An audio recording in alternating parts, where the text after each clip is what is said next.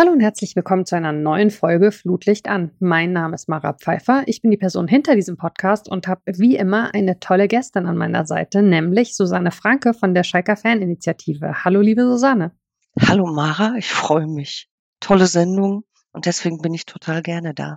Das ist äh, wunderbar. Ich freue mich auch sehr und ähm, wir wollen heute, und ich weiß gar nicht, ob dir das so bewusst ist, worüber wir alles sprechen wollen oder worüber ich alles mit dir sprechen möchte, über dich, deine Fußballsozialisation, äh, dann natürlich die Initiative und die WM in Katar sprechen. Also sehr, sehr schön, dass du dir die Zeit genommen hast. Hast du mit all diesen Themen gerechnet?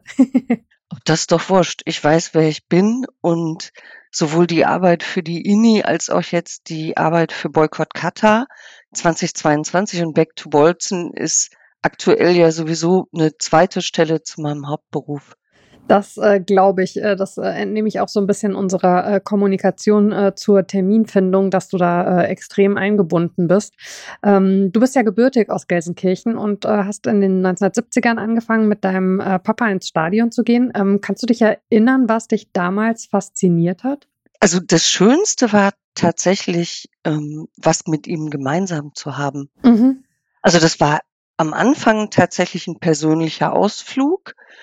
Und ich war total fasziniert, dass Menschen bei schlechtem Wetter so abgehen. Also es war natürlich nicht überdacht und es war irgendwie fies und es wäre auch sehr fies am Hintern gewesen, hätte man gesessen. Und mein gar nicht so emotionaler Vater kriegte einen sehr interessanten Gesichtsausdruck und ich guckte mich um und dachte, hier geht's ab, mitten im Nieselregen. Und dann war ich nahezu gezwungen, mich damit zu beschäftigen, was denn, was das denn soll, wie man sich darüber bitte so aufregen kann. Wie alt warst du, als deine Zeit im Stadion angefangen hat? Wenn ich das mal wüsste. Klein und dünn und mit, lass mal überlegen, ich habe die Brille mit fünfeinhalb Jahren bekommen. Und ich hatte eine Brille. Also irgendwas ähm, sechs, sieben, acht Jahre. Okay. Und ich erinnere mich an den Nieselregen auf der Brille. Ja. Und was waren so die ersten Spieler, die dich fasziniert haben? Gar kein Fankult, tatsächlich. Mhm. Ganz, äh, ganz, ganz lustig. Ich habe immer versucht, das Spiel zu verstehen. Ich kann nämlich selber gar nicht Fußball spielen. Ich bin dramatisch unbegabt ich fand das Spiel spannend und ähm, dazu noch das schöne Spannungsfeld zwischen meinem Onkel aus Duisburg und meinem Vater aus Gelsenkirchen. Sehr schön. also weit weg von Fangirl. Mhm. So. Ja, aber kann ich total verstehen, dass daraus eine sehr starke Sozialisation tatsächlich mit ähm, dem Stadion äh, sogar sich entwickelt. Ich habe gelesen, in einem Artikel über dich, wie du so darüber erzählt hast, dass dann deine Begeisterung abgeflaut ist, irgendwann Ende der 80er, Anfang der 90er allerdings. Nicht die für Schalke oder für das Stadionerlebnis an sich, sondern für, ich sag mal, das äh, sich im Negativen wandelnde Publikum. Kannst du dich da erinnern, wann du das das erste Mal so für dich wahrgenommen hast, dass da was passiert, womit du dich unwohl fühlst und ich sag mal, was du so auch vielleicht nicht stehen lassen möchtest? Ja, das erste war tatsächlich, ähm, dabei zu sein bei einer Gewalt zwischen Fangruppen, die ich die ich wirklich überhaupt nicht mehr wechseln konnte. Also das die ganzen ordnungsgemäßen Beschimpfungen, die ich jetzt hier nicht wiederhole, ähm, konnte man teilen, kann man mitsingen, kann man nicht mitsingen. Ich finde auch unsere Gesänge, also zum Beispiel, und ist der Feind gestorben, dann ist noch lange nicht Schluss. Die Grabstätte geschändet werden muss, finde ich scheiße mhm. und würde ich nie singen. Ich erinnere mich sogar an meine eigene Formulierung, die den Schock ausdrückt. Gefühlt hat an jedem zweiten Samstag der Bahnhof gebrannt. Mhm. Also sprich, die Straßenbahnen kamen an am Gelsenkirchener Hauptbahnhof und wie gesagt, zu zeigen, dass wir da sind und dass man in der gegnerischen Stadt ist. Ähm, und dass wir überraschenderweise nicht die Fans jedes Clubs ähm, gleichermaßen wertschätzen, mhm. geht alles völlig in Ordnung. Aber es wurden ratzfatz ähm, Schals gezockt und die haben dann auch gebrannt. Okay. Und, und beispielsweise von, ähm, naja, ich habe nach Bochum geheiratet, war? Nein, nicht ich habe nach Bochum geheiratet, aber ich bin inzwischen mit einem, mit einem strammen Bochumer, der auch da geboren ist, verheiratet. Und wir haben viel darüber gesprochen. Ähm, und zum Beispiel hat man versucht, seinem Cousin die sehr langen Haare in der Straßenbahn anzuzünden. Und ich habe ja heute noch Hippie-Haare. Ne? Ich sehe Mhm. ja heute noch so ein eher ein Alt-Hippie als die Dame. Und da hört's auf. Und wenn Ja. es dann noch in, in, in diese ganzen ausländerfeindlichen Chants geht, dann kann die nicht mehr. Ja. Und, und das, das dann im Fernsehen zu gucken, also ich wäre überhaupt nicht auf die Idee gekommen, das dann praktisch durch Fernsehen zu ersetzen. Mhm. Äh, Das war ja keine Option, sondern das war eher, dann ist das wohl nicht mehr meine Welt. Mhm. Und das hat tatsächlich, meine Welt hat dann die INI geschaffen. Kann ich allen nur dankbar sein. Die Faninitiative ist äh, 1992 dann gegründet worden, auch so ein bisschen aus, äh, ich sag mal so einem Trotz heraus zu sagen, wir wollen äh, denen das Stadion nicht überlassen, ähm, wir wollen, äh, dass das unser Stadion bleibt oder vielleicht unser Stadion wieder wird. Ähm, wir nehmen die Folge jetzt heute am 9. November auf und damit genau 30 Jahre nach eurem ersten äh, öffentlichen Auftritt äh, bei der mit der Faninitiative. Warst du damals dabei und ähm, wie erinnerst du dich daran, wenn ja? Ich war nicht dabei. Ich bin auch, ist mir wichtig zu sagen, kein, kein Gründungsmitglied, Mhm. sondern habe die INI kennengelernt, weil sie sichtbar wurde und bin dann dazugestoßen. Mhm. Und ich sitze jetzt hier in Köln am Rechner, weil ich eben bis gerade auch in Köln gearbeitet habe. Ich schaff's nicht zum Spiel heute. Ähm, der Fanladen in Gelsenkirchen hat nicht auf, weil alle Aktiven der Schalker Faninitiative in Gelsenkirchen natürlich an der Gedenkveranstaltung teilnehmen zum Mhm. 9.11. Ja. Fanladen zu am Spieltag. Das haben wir über alle sozialen Medien natürlich verkündet und hoffen, dass viele, die sonst bei uns ähm, sich vielleicht noch hätten treffen wollen oder das berühmte Bier trinken oder sowas, ähm, dass die auch auf die Straße gehen. Ja, ähm, dem äh, schließe ich mich sehr, sehr gerne an. Das ähm, wird dann äh, bei der Ausstrahlung äh, natürlich schon ein paar Tage zurückliegen, aber dieser 9. November ähm, ist natürlich ein äh, sehr, sehr wichtiges Datum und äh, es hat schon auch, finde ich, eine gewisse Symbolkraft, ähm, dass dann äh, eben äh, die, die erste große Aktion ähm, damals äh, tatsächlich stattgefunden hat. Ähm, wie erinnerst du dich denn an deinen persönlichen Anfang äh, mit der INI, wie du dazugestoßen bist und ähm, was sind so Aktionen vielleicht aus der Anfangszeit, die dir stark in Erinnerung geblieben sind und die vielleicht auch für euch so ein bisschen prägend sind? Am Anfang ist ja unglaublich viel passiert. Also 92 die Gründung Mhm. und dann wurde ja relativ schnell bis Mitte der 90er der Fanladen gegründet, Ja. der von Anfang an Treffpunkt, Projektbüro war, aber auch der Versuch, eine Anlaufstelle für Fans der Gäste slash Gegner zu sein. Mhm. Also auch das wollten wir sicherlich nicht übertreiben. Ähm, aber das, das war schon immer der Gedanke. Genau diese Kombination. Also nicht eine Fankneipe und auch kein Fanshop, sondern genau diese Mischung. Ähm, das Schalke Unser auch ganz früh gegründet. Mhm. Ganz früh der Satzungsänderungsantrag bei Schalke eingebracht. Mhm. Also das, was jetzt eine Selbstverständlichkeit ist und vielleicht auch mal wieder gar nicht alle Schalker wissen. Ähm, der berühmte Antirassismus-Paragraph Ja. ist ja auf einen Antrag der Schalker Faninitiative e.V. hin entstanden. 94 Hm. war das, ne? 94 und in diesem Jahr haben wir ihn um exakt ein Wort erweitert. Wir haben einen weiteren Antrag gestellt, nämlich die Frauen haben gesagt, eigentlich steht's mit drin, wogegen wir so alles sind, wenn wir nicht diskriminieren wollen. Aber die Zeiten sind so rau geworden und so sexistisch, dass wir explizit um die Aufnahme des Begriffes Sexismus bitten und dieser Antrag ist durchgegangen.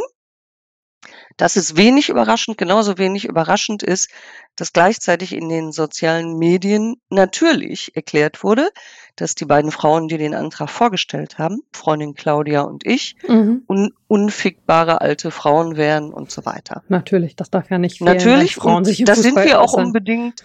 Wer mich nicht kennt, das exakt, das bin ich, genau.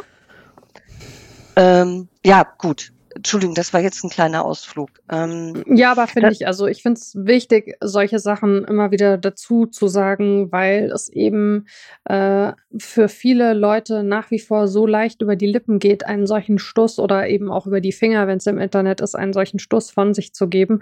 Und ähm, weil ich schon finde, es ist wichtig, immer wieder darauf hinzuweisen, wenn Frauen äh, wie beispielsweise du im Fußballkontext sich bewegen und sichtbar sind, dass äh, diese Ebene leider Gottes äh, dazugehört. Also das ist einfach ein zusätzlicher Energiefresser, das kostet Körner und ich finde es total gut, wenn du das deswegen hier auch so erzählst. Also weil ich glaube, dass sich das viele überhaupt nicht vorstellen, dass das nach wie vor noch so gang und gäbe ist und leider ist es das. das, das ist so und es führt dazu, ähm, dass du, bevor du sowas tust, also gilt nicht für alle, konkret wir, bevor wir das getan haben, ähm, also ich hatte dann eh in Gelsenkirchen im Vorfeld über, übernachtet, abends gesessen haben und uns klar gemacht haben, das wird passieren und uns klar gemacht haben, dass wir nicht möchten, dass uns das sehr, sehr, sehr nahe geht. Mhm. Also so weit ist es eben einfach, dass du Ja. es vorher besprichst und versuchst, dich darauf einzustellen und versuchst eben ähm, auch das Web zu meiden. Das ist schon so. Ja, ich kenne das leider und ähm, ich finde es äh, unsäglich und deswegen danke, dass du es auf die Art und Weise teilst. Ähm, um auf den Antirassismus-Paragraphen, den du angesprochen hast, ähm, auch in seiner Ursprungsform nochmal kurz zurückzukommen. Glaubst du, ähm, dass man daran auch nochmal sieht, äh, wie wichtig einfach die Struktur als Verein ist? Also, dass man äh, diese Satzungsänderungen auf die Art und Weise eben überhaupt aus der Mitgliedschaft heraus anstreben kann? Also das ist eins der besten Beispiele und so sehr du ja als Schalkerin mit und auch an diesem Club leidest. Und Hm. nein, ich meine lustigerweise nicht mal Sportlich. primär die, die aktuelle sportliche Situation. Ich mache mir gerade ins Hemd vor dem, vor dem Heimspiel gleich. Das ist übrigens auch Ähm, lustig, dass wir heute miteinander sprechen, wo halt Schalke 04 gegen Mainz 05 äh, antritt. Also eigentlich äh, müssten wir ja gerade den größtmöglichen Abstand zueinander halten. Aber Ja. gut, immerhin sitzen wir in Köln und Wiesbaden, also geografisch ist der Abstand gegeben. Und ähm, wenn die Folge dann erscheint, werden alle auch schon wissen, für wen von uns beiden es gut ausgegangen ist. Und dann können wir auch gucken, wer den Humor hat und trotzdem lacht. genau. So, Salto rückwärts, die Strukturen. Ähm, also wir haben sehr viel natürlich auch am Verein gelitten. Wir haben ja sehr viel am Sponsor Gazprom gelitten Mhm. und vor allen Dingen auch an Herrn Tönnies. Ja. Und es war aber ja ein Ringen möglich. Also ähm, nicht, dass das schön war, nicht, dass wir nicht beide ähm, sehr, sehr gerne sehr viel früher losgeworden wären. Wobei Mhm. das wir natürlich, ich dir nicht sagen kann, wie viele Menschen dieses wir inkludiert. Ganz sicher nicht alle. Wir sind auch dafür übrigens als Mitglieder der Faninitiative rauf und runter beschimpft worden und als Frau immer noch einen mehr. Mhm. Mm, Aber dieses Ringen war ja wenigstens möglich. Also auch in anderen Fällen, beispielsweise in, in der Fankommunikation, um Preise, um Stehplätze, um Fangnetze, um Choreos. Ich will's nicht schönreden. Ja, wir kommen da an und wir haben den sachlichen Entscheiderdiskurs und ratzfatz eine Lösung. Aber wenigstens hat es immer eine Kommunikation gegeben. Die war nicht immer erfreulich, aber diese Strukturen machen die auch teilweise möglich, wo wir uns sonst sicherlich vielleicht gar nicht mehr gesprochen hätten. Mhm. Der e.V. ist ganz großes Kino. Ja, also äh, ich äh, bin da sehr bei dir. Ähm, auch das verbindet äh, ja tatsächlich äh, die beiden Standorte Gelsenkirchen und Mainz. Ähm, mit all dem, was du jetzt alleine schon in den ersten 10, 15 Minuten an Hintergrund erzählt hast, amüsiert dich die Frage jetzt vielleicht, aber ähm, ich muss sie einmal trotzdem stellen. Ähm, wie nimmst du es denn wahr, wenn gerade FunktionärInnen und andere Verantwortliche nach wie vor äh, nicht müde werden zu betonen, äh, der Fußball sei nicht politisch? Es sind natürlich nicht mehr alle, aber es ist eben doch noch äh, eine große. ich höre dich schon lachen, okay. Ich kann, also es welche Formen soll das noch annehmen? Meine ja. Damen und Herren, liebe Ausdruckstänzer. Also schon zu den Gründungszeiten der FENINI.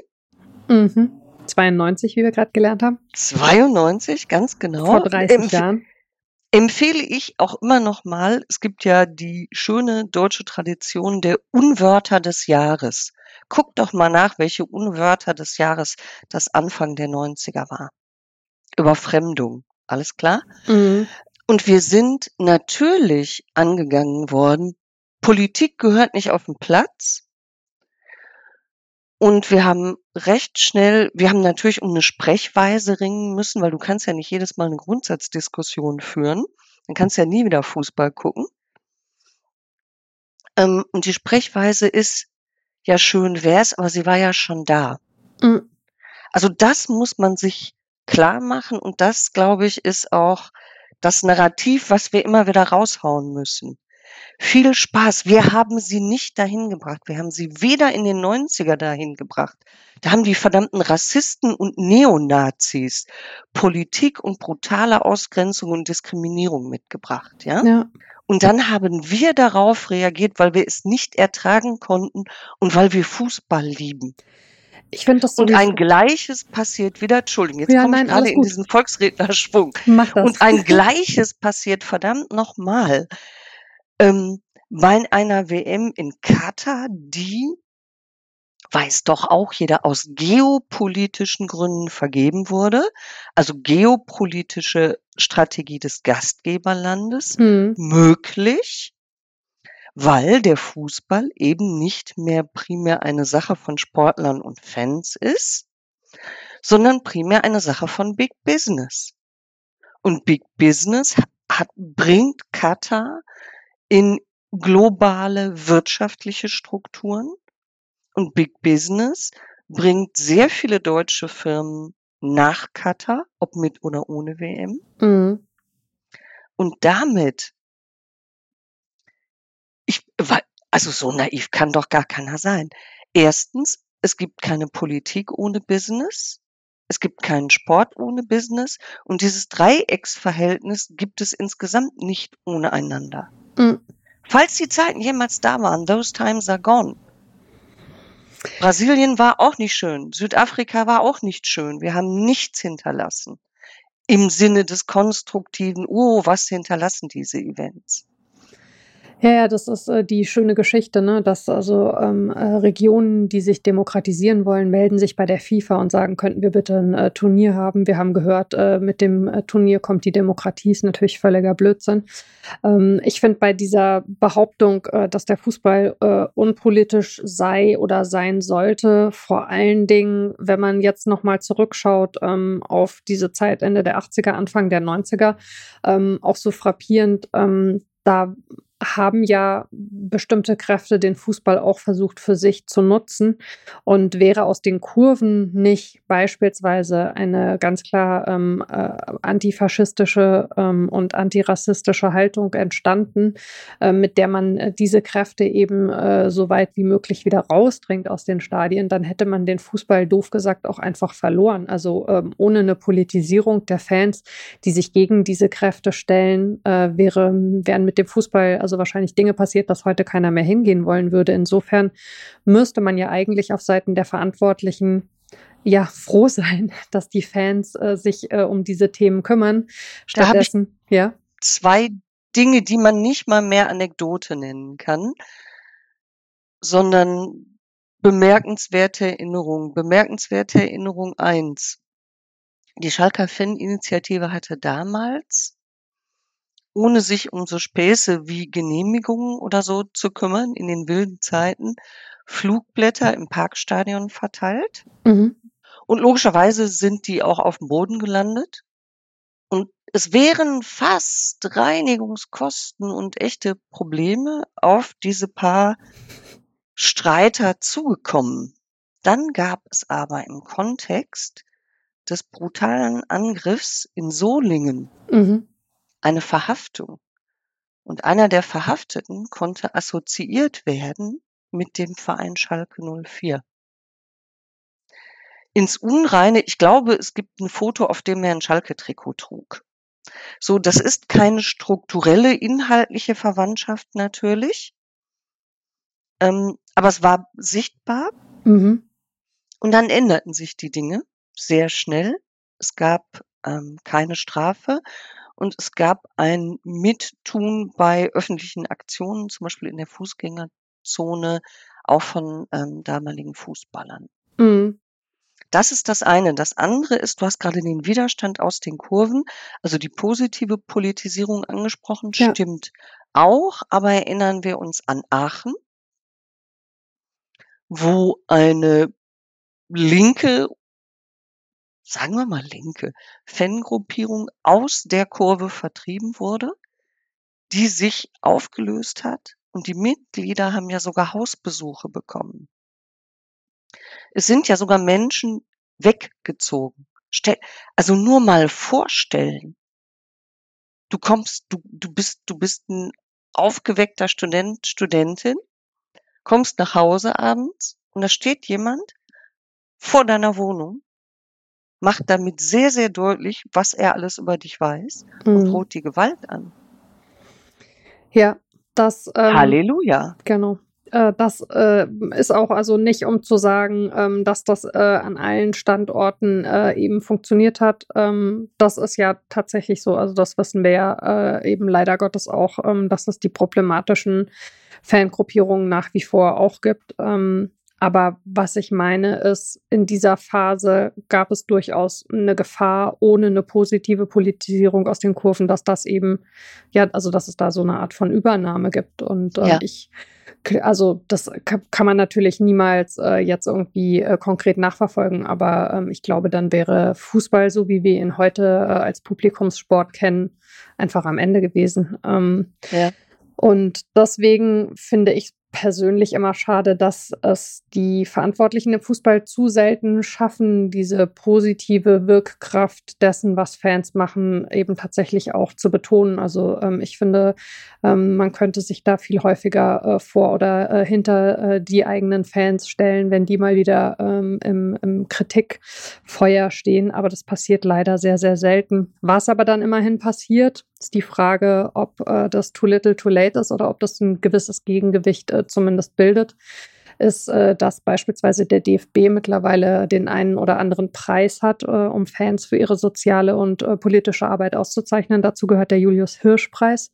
Ihr habt den als äh, Schalker Faninitiative ähm, 2017 äh, bekommen. Ähm, was hat das für euch vielleicht auch so ein bisschen in der öffentlichen Wahrnehmung und auch so, ich sag mal, im Verhältnis zum Verein bedeutet? Der Julius Hirsch Preis hat uns persönlich sehr, sehr viel bedeutet. Also Mhm. allen aktiven, vergangenen und gegenwärtigen, ähm, weil es uns auch im, im Umfeld des Entscheidungsprozesses wichtig war, nicht für eine Aktion ausgezeichnet zu werden. Mhm. Also es ist kein Zufall, dass es 2017 war. Es war nämlich unser 25-jähriges Jubiläum. Ähm, also aus Spaß haben ein paar Leute gesagt, das ist euer Oscar fürs Lebenswerk. Und dann haben wir gesagt, na, tot umfallen wollen wir noch gar nicht. Also das ist strukturell ganz wichtig. Es war keine Auszeichnung für eine Aktion, sondern eben fürs bis dato Lebenswerk. Ähm, für uns toll. Es war toll unter den Preisträgern und Gratulanten und Werner Hansch, der zum ersten Mal öffentlich von seinem ähm, kommunistisch orientierten und aktiven Vater erzählt hat, der im KZ war. Mhm. Ähm, bei der Laudatio all diese Dinge, es hat keine lokale Wirkung gehabt. Okay, das ist ja interessant. Ja. Also das, äh, äh, na, jetzt hätte ich beinahe gesagt, das ist ganz schön. Ich gebe, es ist wirklich ganz schön, weil der, der Abend großartig war und beispielsweise Oliver Tietz, ein toller Mensch, wie ich finde, ähm, Geschäftsführer der DFB Kulturstiftung, die diese Preisverleihung ausrichtet und den ganzen Prozess begleitet, zusammen mit der Familie Hirsch. Ähm, den habe ich als Laudator eingeladen, als wir den Julius Rumpf-Preis feiern konnten. Ein weiterer Julius. Ähm, und er war sehr überrascht, weil er sagte, eigentlich äh, suche ich doch Laudatoren. und jetzt soll ich einer sein. Ähm, und wir haben ehrlich drüber gesprochen, es ist schwer, dem Julius Hirsch Preis die Reichweite, die kommunikative Reichweite zu verschaffen, die er verdient. Ja, das stimmt. Alles, ne? Oliver Tietz, falls du diese Sendung jemals hörst, Mhm. DFB Kulturstiftung, Freunde von Hirsch, mit Preisträger. Ihr wisst, wie sehr wir euch alle schätzen. Aber ihr wisst auch, dass wir nicht die Reichweite haben, die wir brauchen, sondern dass dieses abstrakte und teilweise wirklich großartige Wir, Gott segne unsere Freunde FC Ente Bagdad aus Mainz Mhm. beispielsweise, ähm, dieses abstrakte Wir geht immer unter gegen jede sportliche Verletzung, äh, gegen jeden Skandal. Und du kriegst auch diese Preisverleihung doch nicht ordentlich in die Medien. Also die haben sogar als, ja genau, als die Enten den Julius Hirsch Preis bekamen, Mhm. Da sind wir natürlich abends mit zwei, drei Leuten, mit zwei, drei SchalkerInnen zum Gratulieren nach Frankfurt gefahren. Ähm, und die Toten Hosen waren da. Ja, ich war auch Jetzt da. muss man die Mucke nicht lieben, aber die Nee. Toten Hose sind ja nun mal ein Hauch bekannt. Mhm. Ja, das war doch noch immer kein Gassenhauer, weder die Veranstaltung, ähm, noch die lokale Presse, noch die Leitmedien. Nee, das Einzige war dann tatsächlich, dass es überall dieses Foto von Campino mit dem Schal der Enten gab, mit dem You'll Never Watch Alone, äh, von dem er dann gesagt hat, er würde den irgendwie mal an Jürgen Klopp übergeben. Und ähm, Ja, dann genau. war aber oft überhaupt kein Kontext äh, zu dem Bild, wo das eigentlich entstanden ist, was da der Hintergrund Genau. war. Und die Veranstaltung ist gar nicht äh, namentlich erwähnt worden. Das hat mich damals auch ein bisschen kirre gemacht. Ich habe immerhin äh, einen größeren Artikel darüber geschrieben. ähm, um mal äh, aus dem, äh, ich sag mal, äh, vergangenen und aber auch weiter gegenwärtigen, also äh, der Entstehung ähm, der äh, Initiative äh, und ähm, dem, was sie schon ähm, erreicht und geleistet hat, ähm, was wir gar nicht alles ausführen können, aber um es zumindest mal angesprochen zu haben, in das zukünftige Jetzt zu kommen vier Tage nach dieser ähm, Folge, nach der Ausstrahlung dieser Folge, beginnt äh, die äh, WM in Katar am äh, 20. November mit dem Eröffnungsspiel. Ähm, was ich echt erstaunlich finde, ist, dass jetzt in den letzten Tagen oder fast auch schon so in den ein, zwei, drei Wochen vor Beginn des Turniers plötzlich sich wieder in einer großen Anzahl Verantwortliche aus dem Fußball, aus Vereinen und so weiter zu Wort melden mit Aussagen so nach dem Motto, ein Boykott bringt jetzt auch nichts mehr. Ähm, was, ich höre dich schon lachen im Hintergrund, also was zum einen, ja, was ich wirklich faszinierend finde, ähm, komplett also nivelliert, dass man natürlich, jetzt mal doof gesagt, wenn man das möchte, eben auch mit einer Fernbedienung oder wie auch immer abstimmen kann oder auch so der ganze Boykott in den Kneipen und so weiter. Was ich aber eigentlich noch viel erstaunlicher finde, ist, wo waren die denn alle in den letzten zehn oder zwölf Jahren? Dieser Boykott ist doch nun wirklich nicht vorgestern vom Himmel gefallen. Wie geht's dir, wenn du solche Aussagen liest? Ich muss Luft holen und manchmal reicht es nicht, manchmal fluche ich, ähm, weil ich das ziemlich frech finde. Ich finde es auch frech gegen, also intellektuell frech, weil man es bei den Boykottaufrufern ja nur wirklich nicht mit dummen Menschen zu tun hat. Mhm. Also wir alle wissen, wie lange die Vergabe her ist, dass sie im Doppelpack erfolgt ist, wie viel davon eine korrupte Entscheidung war und so weiter. Das hatte man, das heißt, man hatte hinlänglich Vorbereitungszeit zur Meinungsbildung ähm, und auch zur Abwägung von Auswirkungen etc. Das hat man nicht getan und in meiner Sichtweise sehr stark in der Hoffnung, wenn wir uns alle kollektiv sehr feste ducken, können wir Schadensbegrenzungen betreiben. Mhm. Jetzt ist das nicht möglich. Die, die Boykottbewegung, die sich 2019 angefangen hat zu denken, 2020 angefangen hat zu arbeiten und jetzt schon wirklich total geschafft ist. Wir, wir kommen nicht hinterher mit Anfragen für Podien, mit Interviewanfragen und so weiter.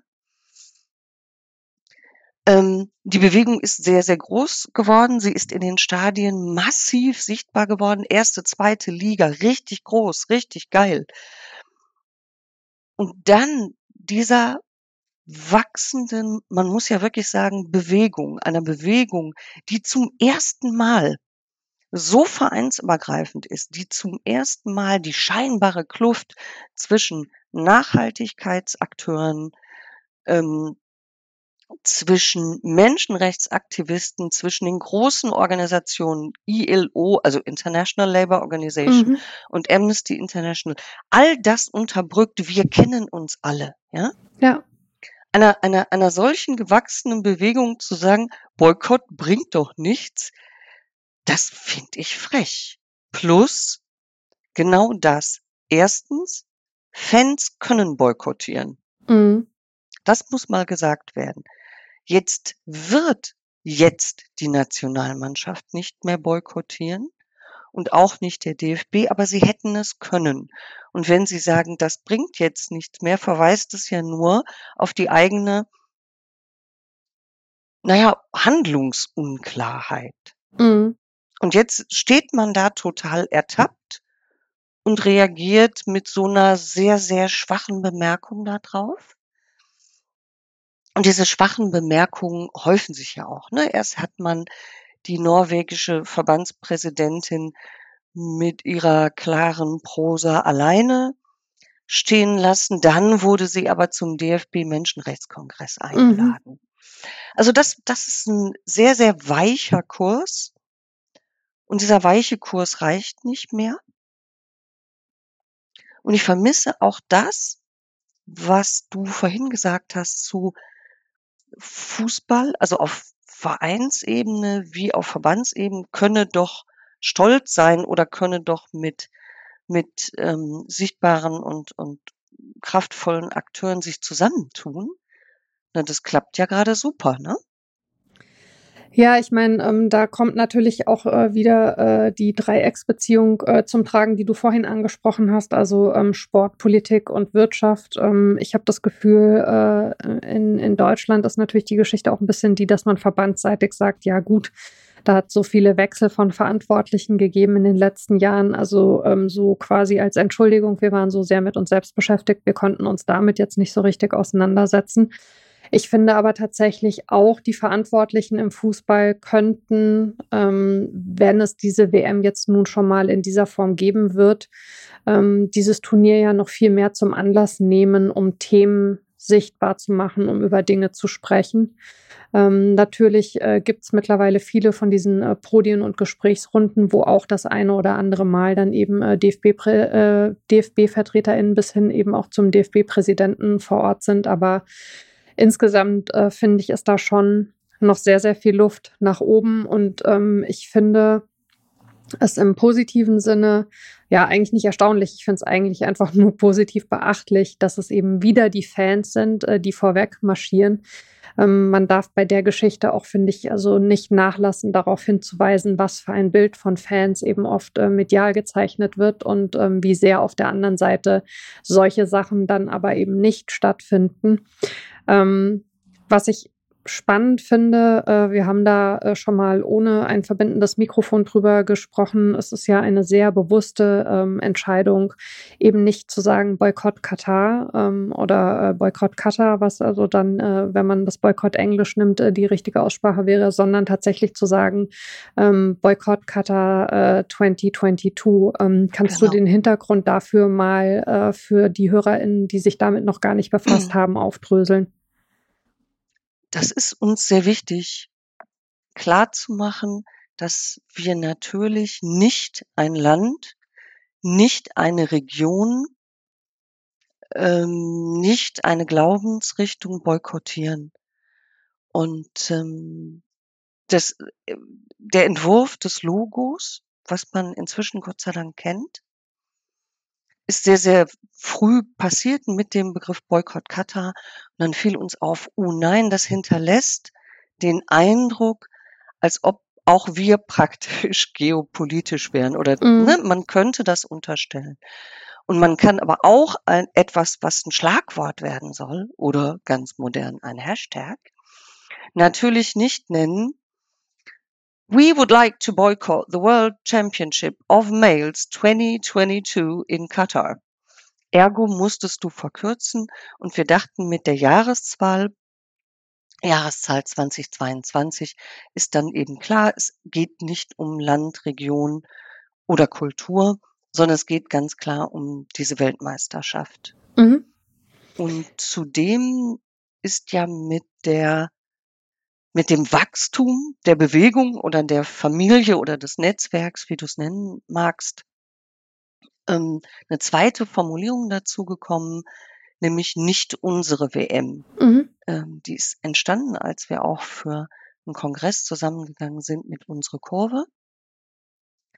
Nicht unsere WM erklärt ja auch noch mal sehr, sehr stark, was gemeint ist bei diesem Protest. Nämlich, ihr habt etwas entschieden, konzipiert und kommuniziert und tut das bis auf die letzten Meter, was wir als Fans nicht haben wollen. Mhm. Es ist eure, die konnten wir nicht verhindern, aber es ist nicht unsere. Ist also noch mal 'ne andere Kommunikation um wirklich klarzumachen wir sind nicht bereit, uns, ähm, ohne laute Geräusche zu machen, Vorwürfe von Rassismus, Bevormundung oder so was anzuhören, weil's eben wirklich rauf und runter nicht stimmt, sondern es gibt eine eine so hohe Kommunikationsbereitschaft und ein so immenser Aufwand, sich wirklich schlau zu machen, ja? Schlau zu machen über die Möglichkeiten des DFB, über die, ähm, Möglichkeiten an der FIFA zu rütteln oder auf sie einzuprügeln, gewaltfrei und bitte als Bild verstanden, Mhm. über Handlungsmöglichkeiten. Ähm, natürlich sind die Podien, die stattfinden mit den Experten wie Sebastian Sohns, ähm, wie mit Robert Chatterjee, der zu Zenit gehört, der Nahostexperte ist und Fußballfan Ja. und der Spiele gucken will. Ich selbst habe mit Robert auf'm Podium gesessen und er sagte: „Ja, aber ich will schon Spiele gucken.“ Ja, glaubt denn dann ernsthaft jemand, dass ich als Mitglied von Boykott Katar 2022 dann dahin gehe und ihn mit Flüchen überhäufe? Das glaubt doch Nimmst ihm die. Fernbedienung ab. So, also, äh, sprich, es handelt sich um sehr, sehr viele Menschen, die Gehirn, Information, Kommunikation, Diskussion auch der eigenen Positionen mit viel, viel Aufwand betrieben haben. Das darf man bitte zur Kenntnis nehmen. Die Bewegung Boykott Katar hat keine einzige Honorarkraft. Mhm. Kein Mensch hat irgendwie wir haben ja keine studentische Hilfskraft. Entschuldigung, das ist ja jetzt auch gemein, sorry. Aber, äh, haben wir nicht. Ja. Es gibt Hauptamtliche, die das zusätzlich machen. Es gibt Selbstständige. Es gibt wie im in meinem Falle Menschen, die haben 'n Fulltime-Job und legen das alles drauf. Und alle diese Dinge sind entstanden, weil wir immer mehr Partner, Freunde, MittäterInnen gefunden haben. Und dann bist du weißt du, dann hast du keine Lust mehr auf so 'n ähm, so 'ne Technik wie: „Na, ist das nicht äh, ist das nicht, äh, böse gegenüber den Golfstaaten?“ Nein, natürlich nicht. Mensch, ich habe in meinem Leben nie so nicht so viel über die Golfstaaten gelesen wie jetzt. Ja, ähm, ich würde das also, ich finde das alles, äh, total, äh, spannend und auch, äh, eingängig, was du erzählst. Ich würde es gerne, ähm, an dem einen oder anderen Punkt noch, äh, 'n bisschen aufdröseln, um's vielleicht auch, ähm, für Leute, die sich mit dem Thema noch 'n bisschen weniger auseinandergesetzt haben als wir beide jetzt sicherlich, ähm, äh, aufzu äh, fächern.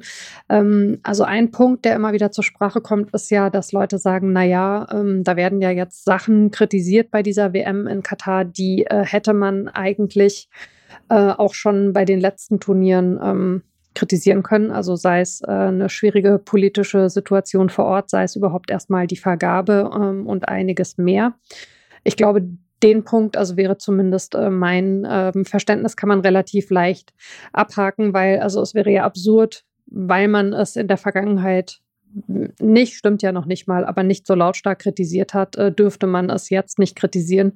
Ähm, mich würde aber trotzdem mal interessieren, deine Einschätzung. Warum glaubst du, dass genau bei diesem Turnier jetzt das Fass so ein bisschen zum Überlaufen gekommen ist für viele Fans?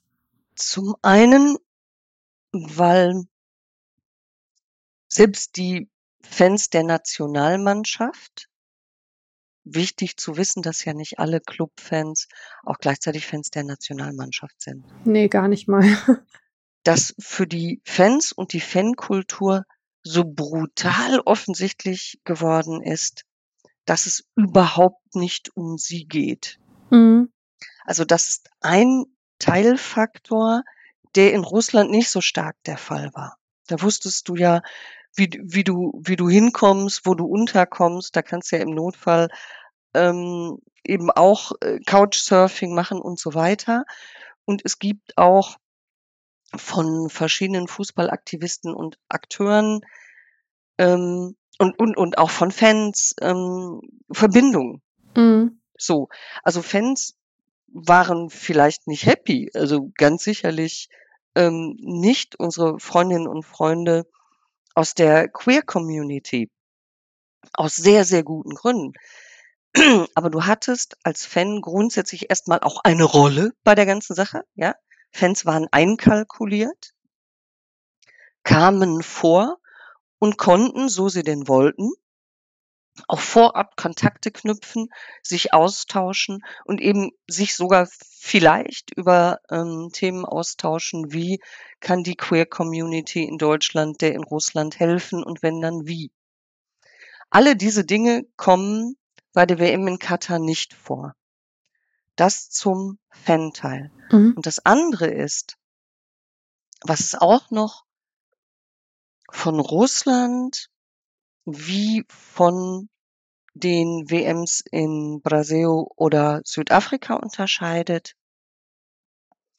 dass so viele Themen jetzt aufeinanderfallen. Mhm. Also in der Regel werden ja Themen fokussiert, entweder die Korruption der Vergabe oder aus dem großen Bereich der Menschenrechte das Thema Arbeitsrecht. Mhm. Das Thema Arbeitsrecht natürlich auch völlig zu Recht, weil tote ArbeiterInnen grauenvoll sind und im diskursiven Mittelpunkt stehen müssen. Aber es kommen ja praktisch alle Themen, die unsere moderne Gesellschaft gerade umtreiben, wenn irgendwer hier noch Enkelinnen und Enkel großziehen will. Alle diese Themen kommen doch vor. Das heißt, wir haben alle Menschenrechte. Wir haben die Rechte von Frauen, die Rechte der Queer Community, die Arbeitsrechte. Also gerade die Rechten auch nochmal die Rechte migrantischer Arbeiter. Mhm. Wir haben die Freiheit der Rede und die Freiheit von JournalistInnen. Das ist mal um das Thema Menschenrechte, was gerne verkürzt wird, nur aufzufächern. Dann haben wir die Tatsache, gerade schon gesagt, dass Fans gar nicht so richtig Zielgruppe der Veranstaltung sind. Dann haben wir den riesigen Fächer Nachhaltigkeit. Und der Fächer Nachhaltigkeit fängt an mit Stadien, die gebaut werden, von denen kein einziges auf Bedarf gebaut wird. Mir ist vollständig klar, dass auch in Brasilien zumindest eins der Stadien, ähm, da sind wir oben, oben im Norden bei dem Dschungelstadion, Stadion, vollständig ohne Bedarf gebaut wurde. Aber es war, wurden auch Stadien ausgebaut oder genutzt, die es nun gab und die Menschen auch weiter nutzen. Alles in Katar nicht der Fall. Man musste von Anfang an denken, ich baue diesen ganzen Kram und was mache ich denn nachher damit? Terms of Nachhaltigkeit. Dann mhm. Nachhaltigkeit des Reisens. Selbst, also auch nach Brasilien muss man fliegen, ist auch weit, sehe ich vollständig ein. Eine WM ist nicht für Flugscham geeignet und umgekehrt. Aber es sind ja sogar Fans, weil die Kapazitäten im Land gar nicht reichen, in Dubai untergebracht. und du fliegst von Dubai nach Katar für ein Spiel. Ja.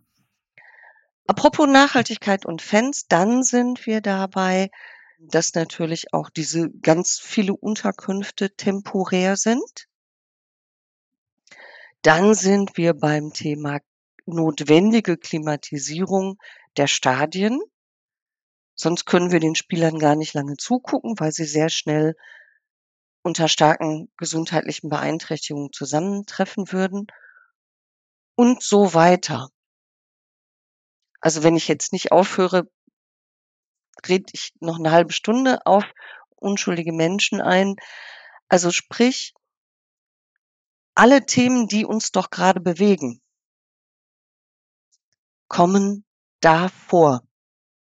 Und insbesondere im deutschen Ringen, ähm, das ist mir nochmal so klar geworden, als ich vorgestern mit englischen Journalisten zum, zum Thema Blick auf Katar sprach, die nochmal sagten, ihr habt ja noch 50 plus eins. Mhm. Ihr ringt ja sowieso um ganz viel, nämlich um das mögliche Verschwinden oder um das Zerren und Kauen und Nagen an eurer Fußballkultur. Ja, genau.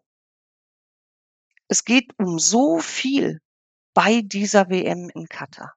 Ja, ähm, das äh, danke dir für die für die sehr ausführlichen ähm, ja, für die sehr ausführlichen Ausführungen wollte ich jetzt sagen, haben wir zweimal aus, aber ähm, jetzt habe ich es trotzdem genauso gesagt. Ich fand es ganz spannend, dass Katja Müller-Fahlbusch von Amnesty International, die momentan also wirklich äh, überall ähm, auf Podien sitzt ähm, und äh, zu dieser WM spricht und auch zu der Arbeit von Amnesty in der Region, ähm, nochmal darauf hingewiesen hat, dass also die schlechten Bedingungen ähm, für Arbeiter und das sind ja dann gerade so im, im Baustellenbereich und so wirklich hauptsächlich Männer. Andererseits hat man gerade so im Haushaltsbereich und so eben dann wiederum auch viele ja. Arbeiterinnen, also sehr bekannt waren zu dem Zeitpunkt ähm, der Vergabe. Also man ja, wusste klar. genau, wohin man diese WM gibt. Die FIFA wusste es genau. Ich finde auch tatsächlich, diese Kritik äh, an der FIFA, das äh, kann man also gar nicht äh, genug hervorstreichen. Und was die, die ArbeiterInnen äh, im Land äh, angeht, finde ich die ganze Diskussion auch vor dem Hintergrund spannend, dass sich ja mittlerweile eben der eine oder andere auch selbst zu Wort meldet. Also die Rosa-Luxemburg-Stiftung ähm, hat beispielsweise diese Speaker-In-Tour organisiert ähm, wo ehemalige Arbeitsmigranten ähm, aus Katar ähm, auf Podien hier in Deutschland ähm, von ihren Erfahrungen da gesprochen haben. Und das fand ich deswegen besonders spannend, weil es halt nochmal zeigt, wie sehr Problematiken auch einfach zusammenhängen. Also sprich, diese Frage, wer ist eigentlich verantwortlich oder wer trägt eine Mitverantwortung daran, dass Menschen aus bestimmten Regionen weggehen müssen, weil sie zu Hause nicht in der Lage sind, mit einem Job ihre Familie zu ernähren. Ähm, und da kommen wir so ein bisschen in diesen Bereich rein mit, ähm, wie sehr ähm, hilft uns diese WM vielleicht auch hier vor Ort damit mal anzufangen, vor der eigenen Haustür zu kehren, weil diese Ausbeutung passiert eben ganz stark durch den Westen. Sprich, diese Verantwortung tragen wir alle. Und gleichzeitig äh, fand ich es total spannend, ähm, dass Malcolm Bidali, ähm, der ähm, mittlerweile eben auch ähm, als Menschenrechtsaktivist äh, unterwegs ist, der auch äh, in Katar eine Zeit lang eben ähm, gearbeitet hat äh, im Sicherheitsbereich, bei einer dieser Veranstaltungen gesagt hat, also ähm, was er nochmal zu bedenken geben möchte, ist, ähm, die Länder in dieser Region ermöglichen es Menschen eben sehr leicht dahin zu gehen und anzufangen, genau. da zu arbeiten. Genau. Die Speakers Tour nämlich genau. war auch in Gelsenkirchen. Ja. Also sprich, wir waren auch Veranstalter. Und unser zweites Podium hieß, das muss man jetzt erklären, die, diese Veranstaltungsreihe funktionierte so, dass sich ähm, sozusagen Austragungsorte darum beworben haben, Gastgeberin zu sein. Und es gehörte dazu auch jeweils ein zweites Podium, also sein, sein eigenes Kernthema noch nach mhm. der ersten Runde mit den internationalen Gästen zu machen. Und in Gelsenkirchen haben wir gefragt, wie viel Katar steckt in der Bundesliga. Ja. Und gemeint war nicht, ähm, billige Bayern-Schimpfe, also sprich der Verweis auf das ähm, Investment und Sponsortum von Qatar Airways, sondern gemeint war, die Themen, die wir jetzt hier gerade strukturell besprechen. Die Themen Nachhaltigkeit, ähm, Arbeitsrecht, äh, Schutz von ArbeiterInnen in der Lieferkette, die dürfen wir uns doch auch bitte in Deutschland angucken. Mhm. Und das wiederum bedeutet, dass wenn irgendwas hier mal nachhaltig ist, dann ist es zumindest ein großer Teil dieser Bewegung, die entstanden ist, weil die Themen nicht verschwinden. Katar ist ja erstens nicht das einzige Land, was mit Arbeitsmigrantinnen arbeitet. War jetzt auch kein schöner Satz. Ich habe beruflich auch mit dem Thema zu tun. Ich mache internationale Entwicklungszusammenarbeit und kenne daher nochmal das Thema Arbeitsmigration. Das ist in und aus ganz vielen Ländern so. Mhm. Ja, die Philippinen machen das tiefenentspannt seit den 60er Jahren. Die älteren Menschen unter uns, nämlich ich, ähm, kennen schon ganz, ganz lange äh, philippinische Krankenschwestern typischerweise, die wir in Deutschland kennengelernt haben. Das ist kein Zufall, da hat das Land auch immer drauf gesetzt. Nepal setzt auch drauf. Und Markham hat aus Kenia berichtet, das ging in zwei Wochen. Genau. Ja, du konntest, in zwei Wochen konntest du aus Kenia einen Job in Katar haben.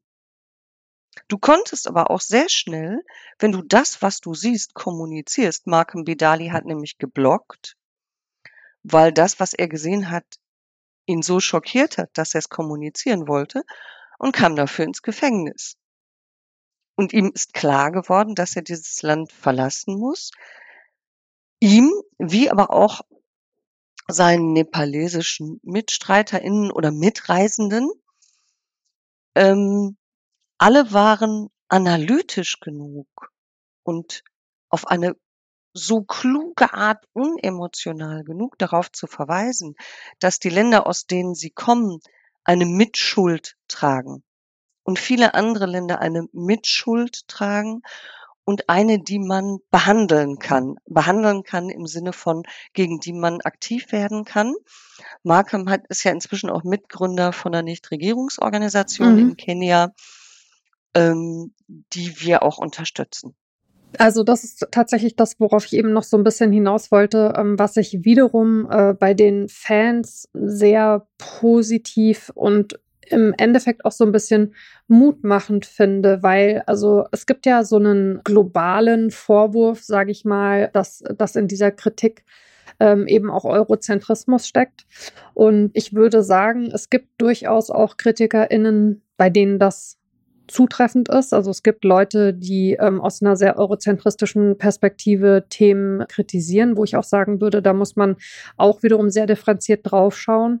Ich finde aber für eben genau diese Boykottbewegung äh, seitens der Fans trifft das überhaupt nicht zu. Und was ich ganz wichtig finde, ähm, es wird ja immer die Frage gestellt, was wird eben also wird diese WM positiv Dinge verändern? Und häufig wird diese Frage ausschließlich mit Blick auf Katar gestellt. Und es ist bestimmt wichtig, dass also der, wenn der Zirkus quasi weiterzieht, wenn die EM vorbei ist, ähm, dass die Konzentration nicht komplett weggeht und dass man nicht aufhört, auf dieses Land oder auf diese Region zu gucken und ähm, diese Themen da eben weiter zu beackern. Gleichzeitig ist es ja aber eben so, finde ich, dass man noch viel, viel mehr die Frage stellen kann oder vielleicht auch muss, was kann sich eigentlich positiv bei uns verändern dadurch? Also was können wir mitnehmen, was können wir hier eben lernen? Und ähm, da sind so, so viele Punkte, finde ich, die da jetzt angestoßen werden auch beispielsweise, ähm, wenn wir über die Rechte ähm, der LSBTIQA-Stern-Community sprechen.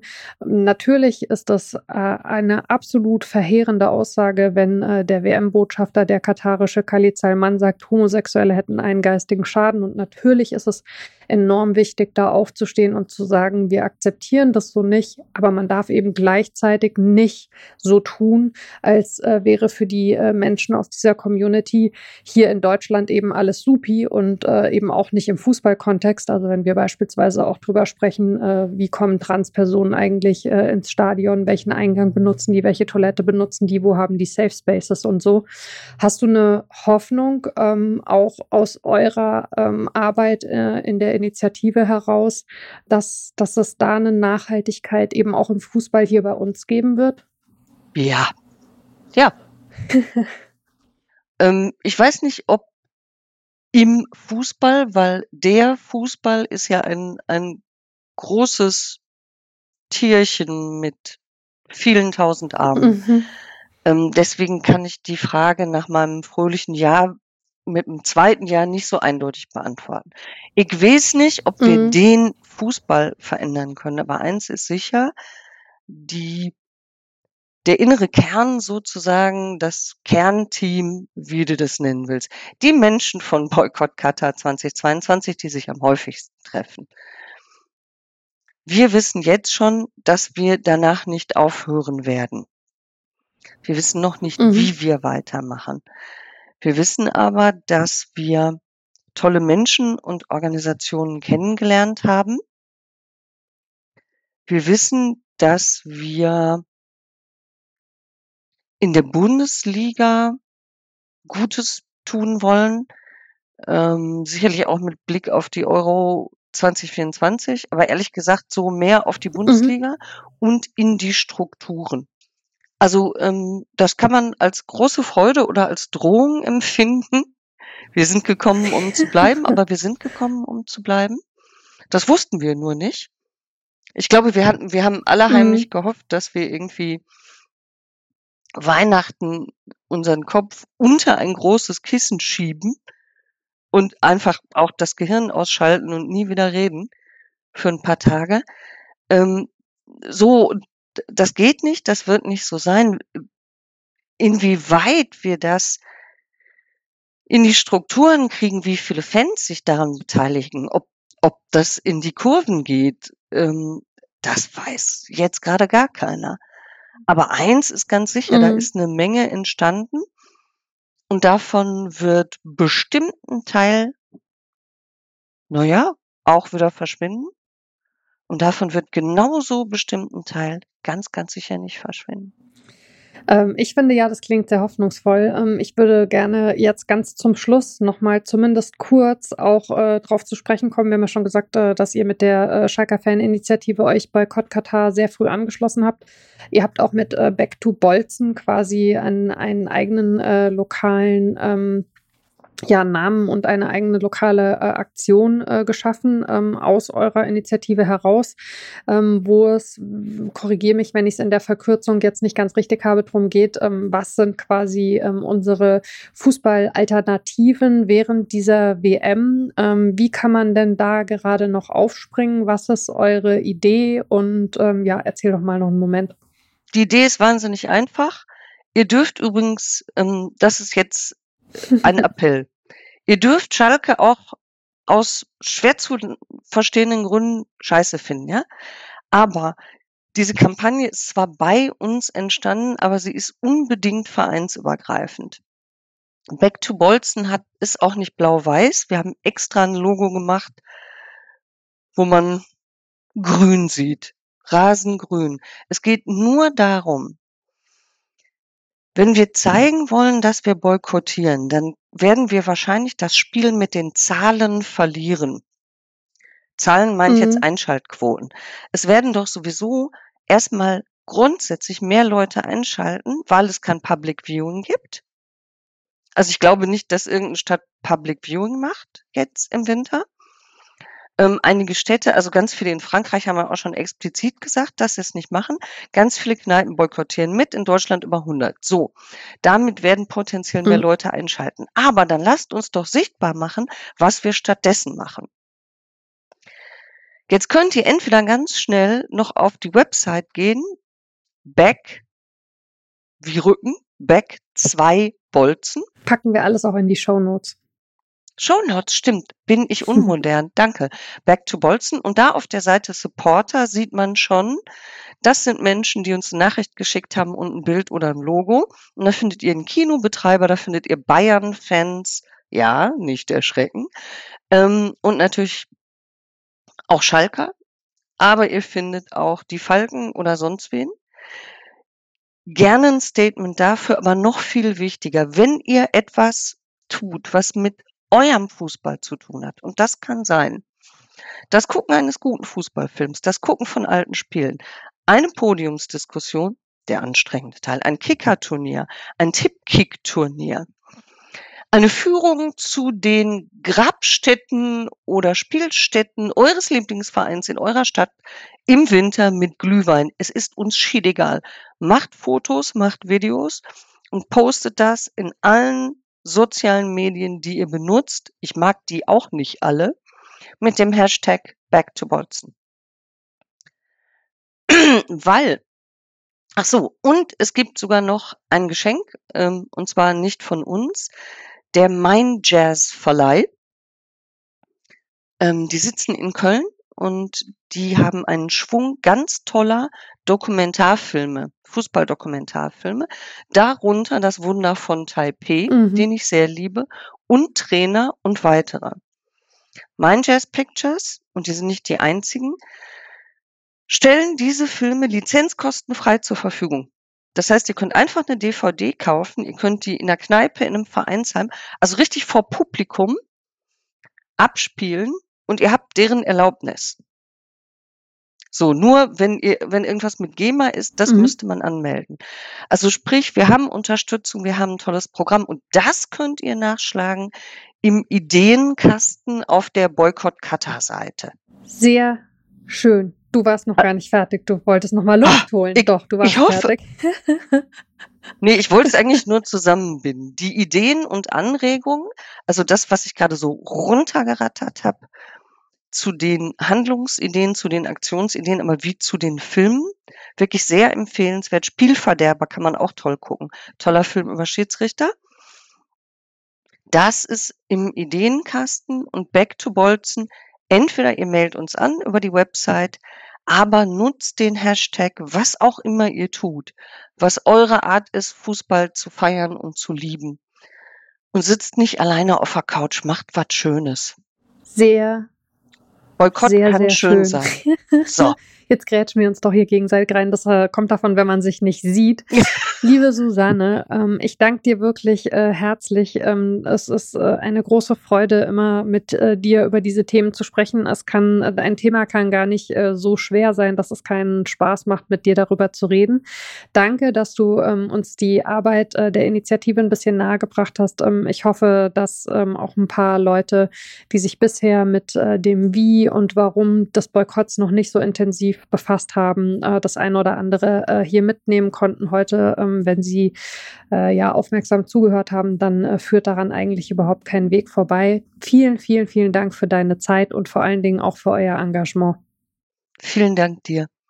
Erstens, weil das Gespräch wirklich schön war und zweitens, weil du akustisch und kommunikativ bei uns bist. Sehr, Danke. sehr gerne. Und liebe HörerInnen, ähm, euch, äh, ja, kann ich äh, nur empfehlen, schaut in die Show Notes. Wir haben alles pickepacke voll gemacht mit allen ähm, Adressen, die ihr rund um äh, Boykott Qatar 2022 Back to Bolzen, die Schalker Fan-Inni äh, wissen müsst. Ähm, Lest euch da ein, klickt euch durch und äh, überlegt euch, wie ihr die nächsten Wochen verbringen wollt und werdet. Meldet euch gerne mit äh, Ideen und Wünschen für Gästinnen hier in der Sendung. Wir haben äh, im Dezember noch eine Sendung am 14.12. Äh, nee, das stimmt gar nicht. Wir haben am 30. äh, November noch eine Sendung und am 14.12. Und dann haben wir eine kleine Winterpause. Das heißt, wir hören uns auf jeden Fall noch zweimal. Bis dahin, passt auf euch und aufeinander auf. Ciao. Tschüss.